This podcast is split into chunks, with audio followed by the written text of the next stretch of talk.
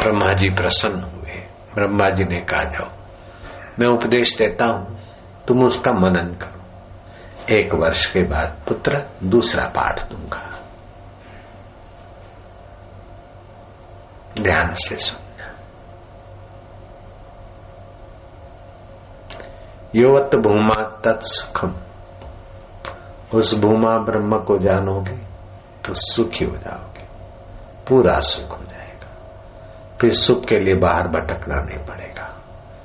सुख जैसे शक्कर को मिठास के लिए नहीं भटकना पड़ता है, शक्कर जहां भी जाती है वहां मिठास देती, ऐसे ही आप उस भूमा को जानोगे, आपको सुख के लिए भटकना नहीं पड़ेगा, आप जहां जाओगे वहां सुख ही सुख। उस भूमा को जान लो। पितामह भूमा को कैसे जाने? बेटा वो भूमा ब्रह्म है, एक अंतःकरण में होता है तो आत्मा, और व्यापक है तो ब्रह्म है। समझ गए? जाओ पितामह विशेष कृपा दास पुत्रों, आंखों में जो देखता है वह ब्रह्म है, आंखों में जो देखता है वह ब्रह्म है। जाओ मनन करो, अब नहीं रुको, जाओ। इंद्र गए, आंखों में दिखता है तो किसी की आंखों में भी देखा तो इंद्र ने अपने आप को देखा। आप किसी की आंखों में झांकोगे तो अपने आप को ही देखोगे। तो विरोचन ने आंखों में देखा तो ब्रह्म, तो विरोचन को हो गया कि अपने को तो ब्रह्म का उपदेश मिल गया है, जो देखता है वो ब्रह्म है। तो देख, आंखों में जो देखता है वो ब्रह्म है, तो आंखों में मैंने देखा और मैं ही दिखा, जो देखता है और देखता है वो ब्रह्म है। तो विरोचन तो पक्का गांठ बांध लिया कि अपने को तो ब्रह्म ज्ञान उपदेश हो गया है, पात्र नहीं थे। मौज से रहो, यही ब्रह्म है, जो देखता है वही ब्रह्म है और जो देखता है वो भी ब्रह्म है। या पर्यंत जीवेत सुखेन जीवेत रणम कृत्वा घतम प्रीवेत, जब जीनो तब तक सुख से जियो, उधार करके भी घी पियो, फिर किसने देखा है? तो विरोचन तो वहां ब्रह्म ज्ञानी होकर अपना ब्रह्मवाद चलाया। तो विरोचन का वाद है ब्रह्म ज्ञान के विषय में, विरोचनवाद। उसकी फिर लंबी चौड़ी व्याख्या हुई। उसको बोलते 4 वक मत। 4 वक मत ये विरोचन का उपदेश। जैसे 4 श्लोक कहे थे ब्रह्मा जी ने नारद जी को, और नारद जी ने व्यास जी को बताए, व्यास जी ने उसी 4 श्लोकों का विस्तार 18,000 श्लोक भागवत कर दिया। ऐसे 4 वाक्य विरोचन को मिले और विरोचन ने 4 वक ग्रंथ बना लिया। अर्थात शरीर ही ब्रह्म है, लेकिन देवताओं के राजा इंद्र सतपात्र थे। इंद्र ने देखा कि जो देखता है वो ब्रह्म है, जो दिखता है वो ब्रह्म है। तो देखता तो मैं हूं और दिखता भी मैं हूं, तो ये ब्रह्म हुआ। लेकिन सत्पात्र थे, शुद्ध बुद्धि थी थोड़ी। साल भर के बाद ये चिंतन करते करते कोई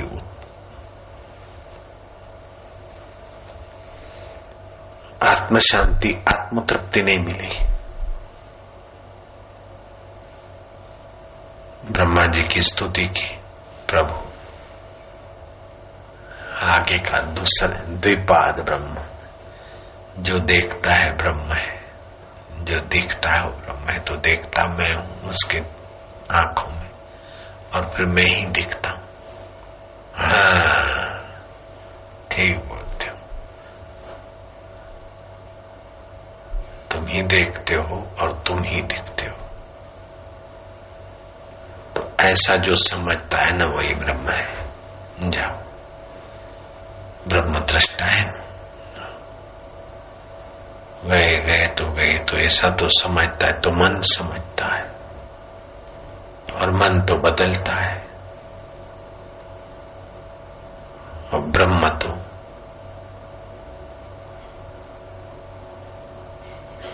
आनंद स्वरूप है, मन दुखी होता है।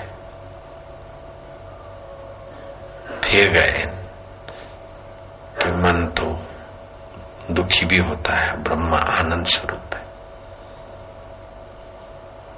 बुद्धि भी बदलती है। हाँ, तो मन भी बदलता है, बुद्धि भी बदलती है। जो नहीं बदलता है वो ब्रह्म है। हाँ, ठीक जानते हो, वही ब्रह्म है। फिर आए कुछ समय के बाद, ब्रह्मन ये तो जीव जानता है कि मन बदला, बुद्धि बदला है। मेरा मन बदल गया, मेरा बुद्धि बदल गया, तो जीव जानता है कि ये जीव जानता है। उसको जो जानता है, उसको जो जानता वो मैं कौन हूं, मैं कौन हूं खो गए, तो बस वही हो गए। तो इंद्र सतपात्र थे तो आखिरी सूक्ष्म बॉटम तक पहुंचे, और विरोचन पात्र नहीं थे तो असल ऊपर की हो गई।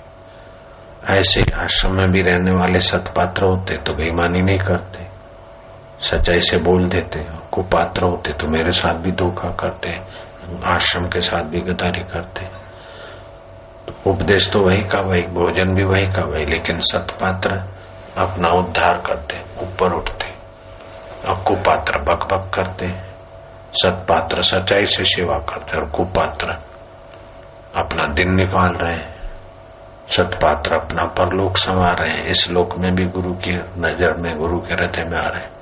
और कुपात्र परलोक तो बिगाड़ रहे हैं, अपने माँ बाप पर भी नालत और अपने कर्मों पर भी नालत, और अंतरात्मा भी उनको नालत कर रहा है। तो मानना पड़ेगा कि को काहू को नहीं सुख दुख करिदाता, निजकृत कर्म भोगत ही भ्राता।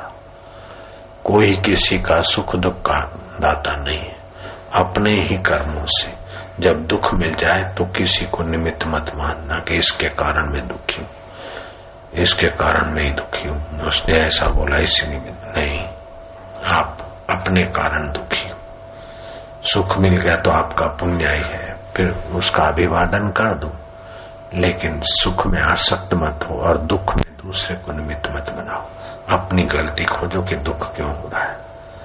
मेरे कर्मों में ऐसी गलती कि मेरे को दुख होता है, मेरे द्वारा ऐसा कर्म हुआ, दुख दिया तो दुख आया है, अथवा प्रारब्ध से आया है। अब दुख के साथ जुड़े नहीं, दुख के भोक्ता मत बनो। दुखारी श्री हरि की शरण, इससे आप दुख में भी साधना के रास्ते चल जाओगे। सुख आया उसमें फंसो मत, सुख आए तो जाएगा, बांटो उसको, तो बांटने से बढ़ेगा। अपने दुख में रोने वाले मुस्कुराना सीख ले, औरों के दुख दर्द में आंसू बहाना सीख ले। आप खाने में मजा नहीं जो औरों को खिलाने में। जिंदगी 4 दिन की तू किसी के काम आना सीख ले। बोले पाण माण्हू सां एॾो करियो, माण्हू ईअं कंदा आहिनि, तो आप नहीं करो भलाई तो क्या हो जाएगा। संसार से आप भलाई का काम नहीं करो तो आपको क्या फायदा हो जाएगा। एक बार गंगा में और तालाब में तू मैं हो गई। तालाब कहता है मूर्ख है, बहती जा रही, कल कल छिन छिन दिए जा रही। अपना पानी है बिलोरी का, जैसा संभाल के रखो। लोग क्या दे देंगे, समुद्र खारा तुझे मिटा देगा। गंगा बोले चाहे मिटा दे, लोग कुछ भी नहीं दे, लेकिन बहते हुए परोपकार करते हुए नृत्य करते हुए अपना समापन होना कोई बड़ी बात नहीं। हम तो ये चली, गंगा जी बहती रही, बादलों के द्वारा बरस रहा और चल रही है धारा। अभी भी गंगा जी तो मौजूद है, लेकिन तालाब का क्या हुआ, किसी को नहीं देवे। पानी में बदबू कर दी, धीरे धीरे मच्छर बढ़ गए, मलेरिया फैली। नगर पालिका ने ठहराव कर दिया, गांव का पूरा कचरा तालाब में डाल के तालाब बंद कर दिया। जयराम जी की सेवा करने से साईं जी ने इतना लोगों का भलाई किया, लोगों ने क्या दे दिया। लोग को कुछ दे दे इसलिए भलाई नहीं की जाती। भलाई अपने आप में ही पूर्ण है। लोग हमको कुछ दे ये तो बेईमानी है। लोग कुछ दे इस भाव से सेवा नहीं होती, सेवा सेवा के लिए होती। तो जिसके जीवन में परोपकार नहीं है, सेवा नहीं है, उसकी प्रगति भी नहीं है।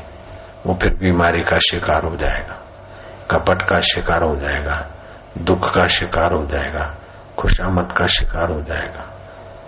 जैसे सांदीपनी, तिलक नहीं कर रहे पिता, गद्दी नहीं दे रहे, क्यों कि अभी मानवीय संवेदना नहीं है, परोपकार की दृढ़ भावना नहीं है। अभी तो मान चाहता है, यश चाहता है, अपना पुजवाना चाहता है। ऐसे आदमी को गद्दी मिलेगी तो विलासी होगा, चमचों के अधीन होगा, उसका पतन हो जाएगा बेचारे का, और समाज का भी पतन होगा। पर दुख कातरता का सद्गुण आए बिना, संयम आए बिना, सदाचार और शील आए बिना कोई ऊंची पद पे जाएगा तो ज्यादा जोर से गिरेगा। पैदल चलते गिरो तो कम ठोकर, साइकिल पर ज्यादा, स्कूटर से गिरो तो और ज्यादा, कार से और टेलर से सत्संग हो एक्सीडेंट और ज्यादा, जहाज से हेलीकॉप्टर से गिरो तो फिर क्या करना। तो ये तो भाई राजनीति से गिरे तो नुकसान होता है, लेकिन धर्म की गद्दी से गिरे तो नुकसान भी इतना खतरनाक होता है। ब्रह्म राक्षस होकर भटकना पड़ता है, कुत्ते की योनि में भटकना पड़ता है। तो जो हितैषी है, जानकार गुरु है, वो अयोग्य को ऊंचे पद पे रख के उसकी तबाही नहीं चाहते। अयोग्य की योग्यता बढ़े, योग्य की और योग्यता बढ़े। महापुरुषों को गादी का, पद का मोह नहीं होता, लेकिन किसी का पतन न हो, अपने द्वारा मंगल हो। अमंगल नहीं चाहते, उनको दूर का देखता है, और अपन लोग जीव भाव में दूर तक नहीं देख सकते। कुछ साधन करते करते साधक स्थिति में मर जाते और उनको नया शरीर का वासना इच्छा नहीं होती, तो सूक्ष्म शरीर से अपनी गद्दियों पर अपने चेलों में आकर प्रेरणा देते। ऐसा भी हो सकता है। ऐसे लोग जब आते हैं तो मेरे को बहुत आदर्श है, आप सब कुछ जानोगे। नहीं भाई, आप तो ईश्वर की सृष्टि का कुछ कोई छोर नहीं, लेकिन वो ईश्वर अपना आत्मा बन के बैठे, ये भी इतना सरल है। तो ईश्वर प्राप्ति सबसे ज्यादा सरल है और कठिन भी सबसे ज्यादा है। तो ईश्वर प्राप्ति सरल कैसे स्वामी? कि आप बचपन छोड़ दिया, अपने को नहीं छोड़ा, अगला जन्म छोड़ दिया, अपने को नहीं छोड़ा, दुख को छोड़ देते, सुख को छोड़ देते, पत्नी को छोड़ देते, पति को छोड़ देते, पैसे भी छोड़ दे। अपने को कब छोड़ा तुमने? जो आपका अपना आप है, वही आत्मा है, परमात्मा है, इतना निकट है। आप ईश्वर को छोड़ नहीं सकते, ईश्वर आपको छोड़ नहीं सकता। तो जो छोड़ नहीं सकता प्रभु, वो प्रभु को आप छोड़ नहीं सकते, छोड़ नहीं सकते। वो कठिन कैसे? संसार को आप रख नहीं सकते सदा, संसार आपको भी नहीं रख सकता। आप मुर्दा हो जाए, संसार रखेगा क्या आपको? आपके घर के लोग आपकी हड्डियां भी नहीं रखते। संसार को आप रख नहीं सकते, इसको मैं सदा नहीं रख सकता। हाँ, सुगंध लिया, ठीक है, रखता है, ऐसे शरीर ही हो। तो जिसको आप रख नहीं सकते वो है संसार, जिसको छोड़ नहीं सकते वो आत्मा है, परमात्मा है। केवल उसको पाने की प्रीति तीव्र हो जाए, उसके अनुकूल खान पान हो जाए, उसके अनुकूल शास्त्र हो जाए, उसके अनुकूल सत्संग हो जाए, बस ईश्वर प्राप्ति सहज है। और तो इंद्र को तो हो गई, विरोचन को नहीं। तो जो संसार के भोग चाहता है, बुद्धि कुपात्र है, तो उसके लिए तो कठिन है, और बुद्धि सुपात्र बना रहा है, उसके लिए सरल है। जब कछु काल करे सत्संगा, तब होवे भेद भरम भव भंग। कुछ काल तक सत्य का संग करे। जिसको छोड़ नहीं सकते वो सत्य है, और जिसको रख नहीं सकते वो मिथ्या है। तो छोड़ नहीं सकते अपने आत्मा को और रख नहीं सकते संसार की चीजों को। किसी को अपने साथ कुल आबाद करना हो तो दशरथ की नाई गुरु वशिष्ठ जैसे संतों को खोज ले, जनक की नाई अष्टावकर याज्ञवल्क्य के महापुरुषों के चरणों में पहुंच। और किसी को साथ कुल बर्बाद करना हो तो रावण की नहीं साधु संत क्या होते, हेकड़ी करे। संत सताए तीनों जाए, तेज बल और वंश एड़ा एड़ा के गया रावण कौरव केड़ो कंस। तो जो संत हृदय, कभी कभी घर में भी पत्नी का स्वभाव, खैर पत्नी या पति या कुटुंबी संत पूरे नहीं होते, फिर भी उपवास त्याग टेक, तो वो संतों के हृदय के आशीर्वाद को, ईश्वर के आशीर्वाद को लाकर अपने को मदद करा देते। डूबती नाव भी हिलते डुलते किनारे। जय श्री कृष्ण, जय श्री कृष्ण। टेक लीजिए, अन्न नहीं खावानी पर। तो जब कोई पुण्यात्मा कुटुंब में होता है तो अपने को मदद मिलती। जब परमात्मा पाया हुआ पुरुष का संपर्क मिल जाए तो कितना पुण्य होता है। कोई ना कोई ऐसा ऊंचा संपर्क बनाए रखना चाहिए कि जीवन में उतार चढ़ाव के समय हमारे डूबती नाव को बांध रखे, किनारे लाए। इसीलिए इष्ट मंत्र की, इष्ट की, गुरु की कृपा राम जी के परिवार को कैसा चमका दिया, शिवाजी के परिवार को कैसा चमका दिया, कंवर के परिवार को, संत कंवर। जैसे छोटे छोटे नेता बड़े नेता को राजी रखते, कांटेक्ट में रखते, लेकिन बड़ा नेता भी कब। क्यारे तर छोड़ी मुके कहीं कहवाए नहीं। सम्राट के साथ राज्य करना भी बुरा है, न जाने कब रुला दे, टिकट के लिए इनकार कर दे। ऐसा ही है, सम्राट के साथ राज्य करना भी बुरा है, न जाने कब रुला दे। संतों के साथ भिक्षा मांग के रहना भी अच्छा है, न जाने कब मिला दे। वशिष्ठ ने मिला दिया कई शिष्यों को भगवत तत्व से। સંતોની સાથે મહાપુરુષોને ત્યાં ઠીકરામાં ભિક્ષા લઈને એક ટાઈમ ખાવા મળે તો પણ સત્સંગ આલોકને પરલોકમાં હિતકારક છે। સમ્રાટની સાથે રાજ્ય કરવાનું મળે તો પણ કાલે ઉઠીને શું થશે કંઈ કહેવાય નહીં। વાજા ગાયન મોહનરા ક્યારે શું થાય કંઈ કહેવાય ન હોય। कई घड़िए आपरान, कई घड़िए पारखा थी जाए, कोई कहवाय नहीं। पण संतो तो मेरू रे डगे पण मनड़ा ना डगे। संतो संत सुखी परहित दर्शी। એટલે ગાય છે, મારી નાવડી દરિયામાં ડોલે ગુરુજી ભવસાગર થી તારજો રે। મારી નાવડી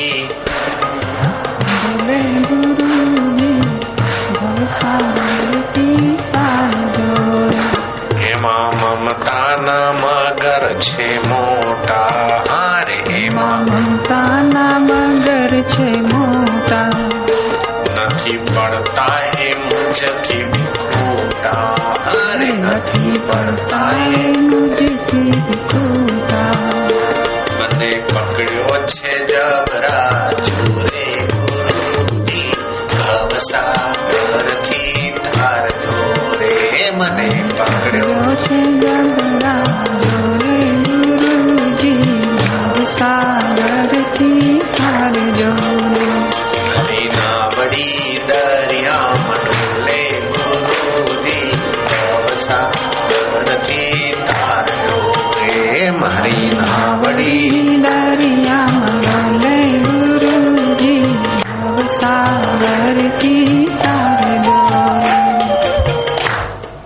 ये जीवात्मा का देह रूपी नावड़ी है, वो दरिया में डोलती, कभी दुख, कभी सुख, कभी लाभ, कभी हानि।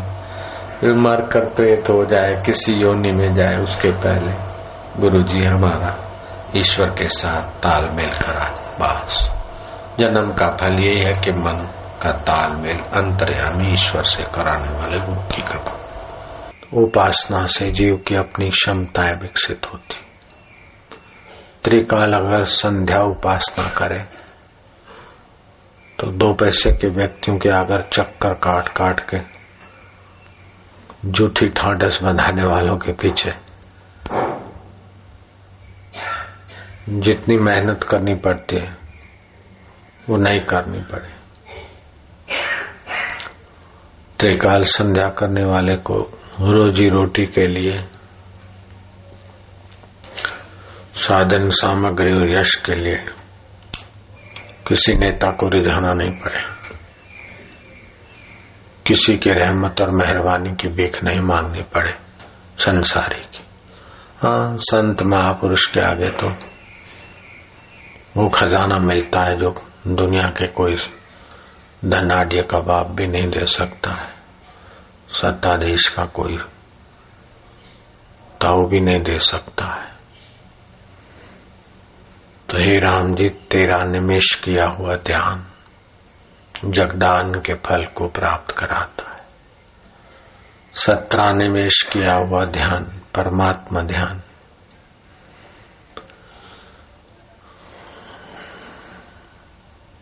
वाजपेयी यज्ञ करने का फल देता है।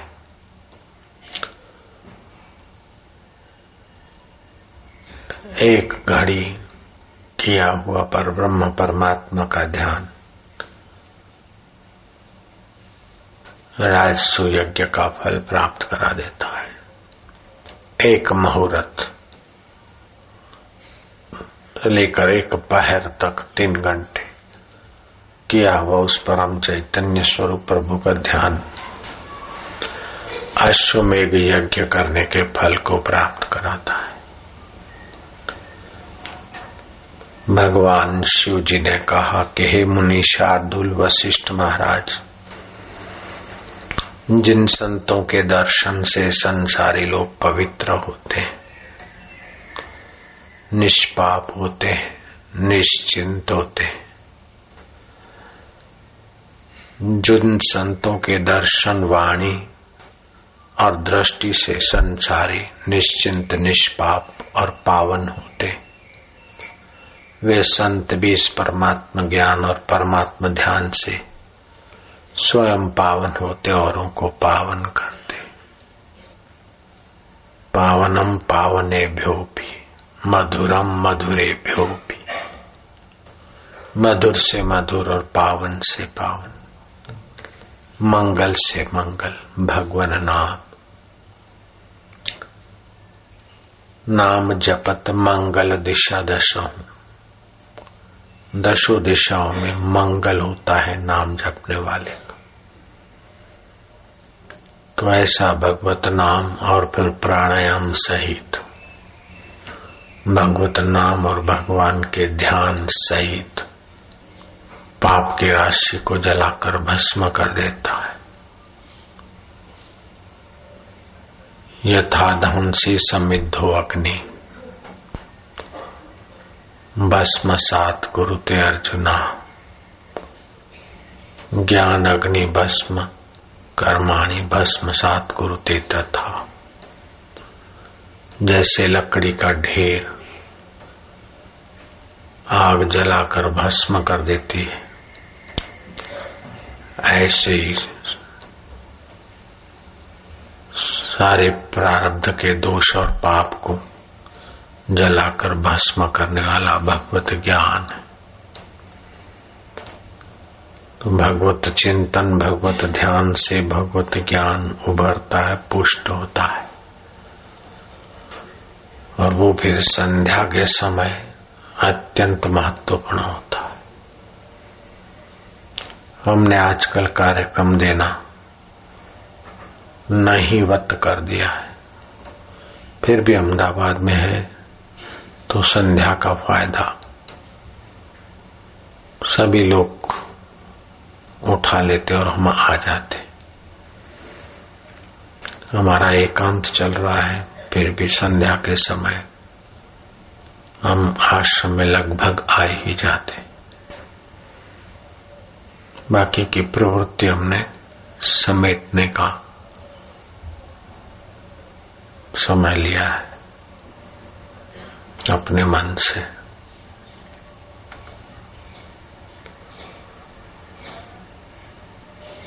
तो आपको अगर परम स्वतंत्र होना हो, परम सुखी होना हो, परम स्वतंत्र न सिर पर कोई, तो आप परम स्वतंत्र अपने आत्म प्रसाद का रास्ता मजबूत कीजिए।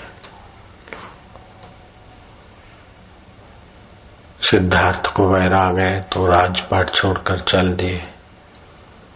हम लोगों को विवेक होता है, वैराग होता है, फिर बोले कोई रखा नहीं संसार में, कोई रखा नहीं, चलो भगवान के रास्ते जाते। रास्ते गए, थोड़ा सही गए और आनंद आने लगा, फिर बोले जरा 15 दिन ये संभाले, 15 दिन वो संभाले, तो रास्ता लंबा हो जाएगा। जो नहीं संभालते आध्यात्मिक रूप से तो 15 दिन आध्यात्मिकता, 15 दिन लौकिकता ठीक है, लेकिन सलंग चले चले थोड़े ही समय में मंजिल तय हो जाती। जितना संसार को रिझाते और संसारी कावे दावे में जिए हुए लोगों की का भरोसा रखते, उससे कई गुना ज्यादा आपका अपना निकटवर्ती परमात्मा देव है। संसार तापे तपता नाम योगो परम औषध। संसार के तापों में, दुखों में, कष्टों में तपने वाले के लिए भगवत योग परम औषध है।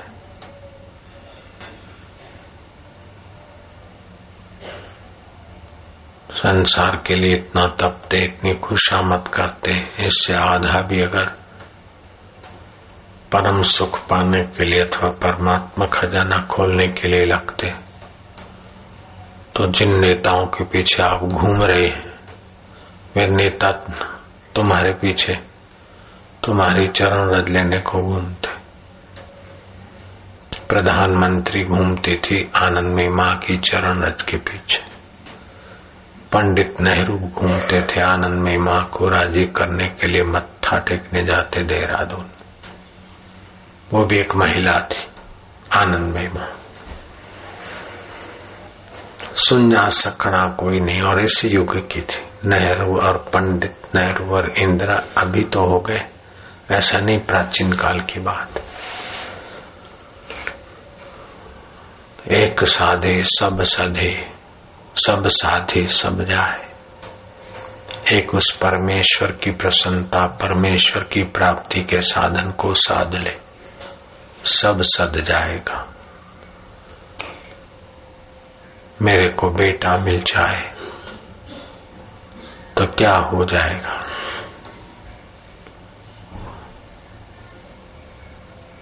राम जी मिल गए पुत्र रूप में दशरथ को, अंत में रो रो के बिचारे दशरथ चले गए। कौशल्या तड़प तड़प के बूढ़ी हो गई। कृष्ण मिले वसुदेव देवकी को, तो ये बाहर से भगवान जैसे पुत्र भी मिल जाते तभी भी बहुत कुछ सहना पड़ता है, लेकिन भीतर से भगवान को पाना हो तो बड़ा आसान है। जनक राजा को न गर्भ धारण करना पड़ा था, न गार्गी को कुछ गड़बड़ सहनी पड़ी थी, सीधा परमात्मा तत्व का साक्षात्कार कर लिया। ब्रह्म ज्ञान तो हो गया लेकिन बेटा चाहिए, ब्रह्म ज्ञान तो हो गया लेकिन यश चाहिए, ब्रह्म ज्ञान तो हो गया लेकिन पूंछड़ा चाहिए। अभी मन के चुंगल में फंसे हो, थोड़ी देर ब्रह्म का सुख मिला न मिला, फिर मन हावी हो जाता है। इसीलिए ब्रह्म परमात्मा की ईश्वर के आनंद की स्थिति बढ़ानी चाहिए, ईश्वरीय सुख बढ़ाना चाहिए। वासनाशय, मनोनाश और बोध। बोध मतलब ज्ञान, गुरु की कृपा से हुआ, लेकिन अभी वासना जोर मारती है, ज्ञान को ढक देती। मन जोर मारता है, ज्ञान को ढक देता है, वासना में उठा के ले जाता है, बहा देता। जैसे पतंगिया सुख बुद्धि से दिए के तरफ आता और जल मरता है, ऐसे वासना दिखाती कि मुझे पेटा मिल जाए तो मैं सुखी हो जाऊं,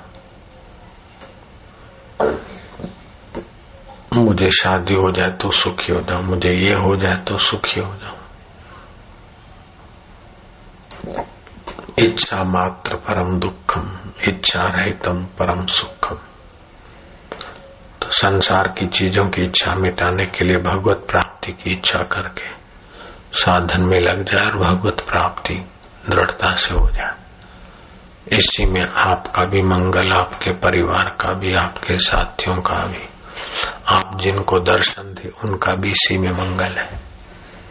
आप ईश्वरीय सुख को पा लीजिए, फिर जिसको दर्शन देते हैं उनको भी पुण्य होगा, उनको भी सत्प्रेरणा मिलेगी, उनको भी आपके सानिध्य से सत्य का संग होगा, क्योंकि आपका मन सत्य में है। तो आपकी आंखों से सत्य के व्यूस बरसेंगे, आपकी वाणी से सत्य की प्रेरणा और प्रीति की वाणी आएगी, आपके रोमकूप से भी सत्य के तरंग निकलेंगे, सत्य स्वरूप के सद्भाव निकलेंगे। हे राम जी, दुख देखना है तो संसार में जाओ, संसारी बिचारे कभी किसी दुख में कभी किसी दुख। घर बनाइए, पैसे कमाइए, मित्रों को राजी रखिए, शत्रुओं से बचिए।